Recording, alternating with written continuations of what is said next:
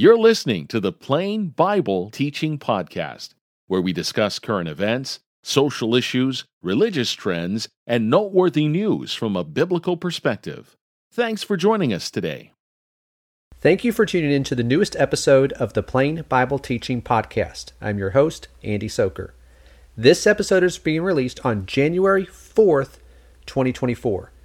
And this is our first episode of the new year. So, to everyone who is listening or watching this, Happy New Year. I hope you have a great 2024 and thank you for starting your year with us here.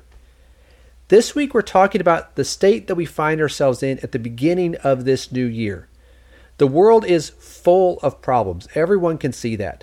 Society is becoming more godless, which means there is more hostility and more animosity toward those who claim to be Christians. The news seems to be getting worse and worse all the time.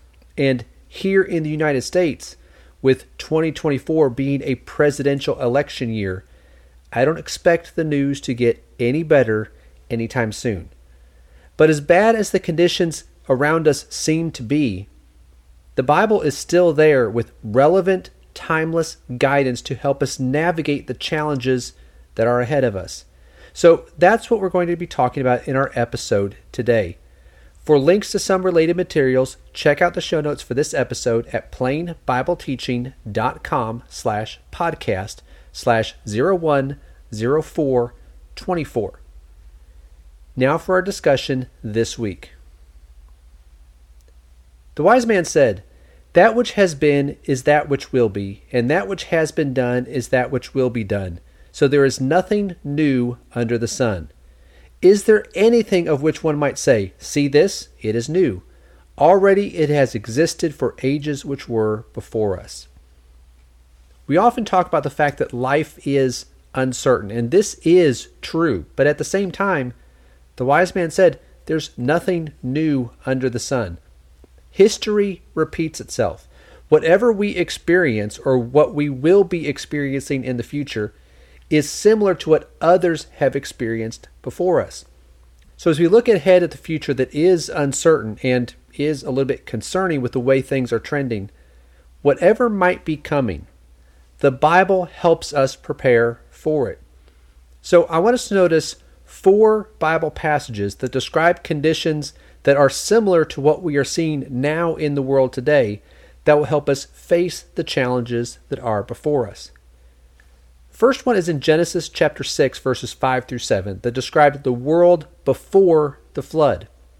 That passage says that the Lord saw that the wickedness of man was great on the earth, and that every intent of the thoughts of his heart was only evil continually. The Lord was sorry that he had made man on the earth, and he was grieved in his heart. The Lord said, I will blot out man whom I have created from the face of the land, from man to animals to creeping things and to birds of the sky, for I am sorry that I have made them. As bad as our society has gotten, it at least hasn't degenerated to this point, at least not yet, where every thought was only evil continually. But it does seem like we're closer to that than we used to be. So we need to be like Noah, as it says in the next verses, in verses 8 and 9 of that chapter. Noah found favor in the eyes of the Lord. These are the records of the generations of Noah. Noah was a righteous man, blameless in his time. Noah walked with God. Noah did not let the evil world that was around him to corrupt him he remained faithful and kept himself blameless before God. And the result of that was that he was saved from the flood. Hebrews 11 and verse 7 says, By faith Noah, being warned by God about things not yet seen, in reverence prepared an ark for the salvation of his household, by which he condemned the world, and became an heir of the righteousness which is according to faith. Noah's faith led him to obey God, which resulted in him being saved from the flood. In the same way, if we live by faith and obey the Lord, no matter how wicked the world becomes, we'll be saved as well. The second passage, Genesis chapter 19, verses 4 through 9, that describes the condition of the city of Sodom. That passage says this Before they lay down, the men of the city, the men of Sodom, surrounded the house, both young and old, all the people from every quarter. And they called to Lot and said to him, Where are the men who came to you tonight? Bring them out to us that we may have relations with them. But Lot went out to them at the doorway and shut the door behind him and said, Please, my brothers, do not act wickedly. Now behold, I have two daughters who have not had relations with man. Please let me bring them out to you, and do to them whatever you like. Only do nothing to these men, inasmuch as they have come under the shelter of my roof. But they said, Stand aside. Furthermore, they said, This one has come in as an alien, and already he is acting like a judge. Now we will treat you worse than them. So they pressed hard against Lot and came near to break the door. The angels who came to Sodom came to rescue Lot from that city. God had already determined he was going to destroy it because, as he told Abraham, their sin is exceedingly grave, as Genesis 18, verse 20 says. Earlier in the book, we're told that the men of Sodom were wicked exceedingly and sinners against the Lord. And it was chiefly due to the sin of homosexuality. A lot of people want to try to brush that aside, but that was the chief reason for God's punishment of them, the chief sin that they were involved in. Jude says that they indulged in gross immorality and went after strange flesh and are exhibited as an example in undergoing the punishment of eternal fire. Lot tried to protect his guests from these men, not in the best way because he offered his daughters to them, but he made an attempt to protect the angels who came to him in the form of men. But the men of Sodom were upset because Lot, as they said, was acting like a judge. This is the same attitude of those who call Christians judgmental or bigoted or intolerant because Christians refuse to affirm or celebrate their sinful behavior. We need to be prepared for this type of accusation or these type of attacks. Not that we're passing judgment based upon our opinions. We're not to do that but we stand firm on what the Word of God says, and that stands in judgment against them. Because the Word of God is able to judge the thoughts and intentions of the heart, as Hebrews chapter 4 and verse 12 says. So just as God saved Noah, he also rescued righteous Lot, showing that the Lord knows how to rescue the godly from temptation and to keep the unrighteous under punishment for the day of judgment, as the Apostle Peter pointed out. People may think that we are being judgmental, but we need to stand for the truth anyway. Third passage we want to notice is Judges chapter 21, verse 25. This was during the time of the judges before the kings of Israel.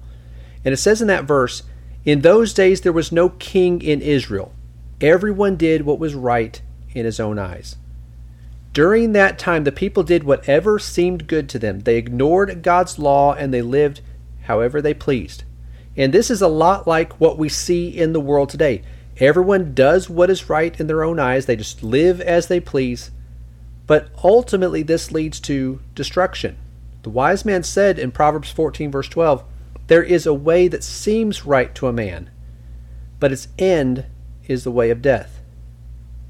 That statement that there is no king in Israel and everyone did what was right in his own eyes is also in Judges chapter 17 and verse 6.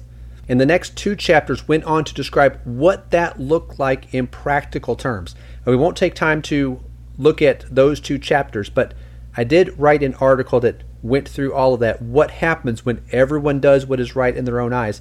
It will be linked in the show notes. The title is When Every Man Does What Is Right in His Own Eyes. But rather than going along with the world and doing what we think is best, we need to submit to the will of God. Paul said in Romans 12, verses 1 and 2, Therefore I urge you, brethren, by the mercies of God, to present your bodies a living and holy sacrifice, acceptable to God, which is your spiritual service of worship. And do not be conformed to this world, but be transformed by the renewing of your minds, so that you may prove what the will of God is, that which is good and acceptable and perfect. While everyone around us is living as they please, we need to live in a way that pleases God.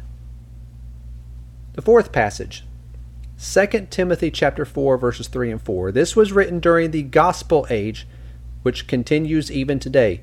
Paul told Timothy, For the time will come when they will not endure sound doctrine, but wanting to have their ears tickled, they will accumulate for themselves teachers in accordance to their own desires. And they will turn away their ears from the truth and turn aside to myths. Paul told Timothy to preach the word, yet he warned him that not everyone would accept that. They wanted a different message. They wanted a message that was pleasing to them. It's no different today.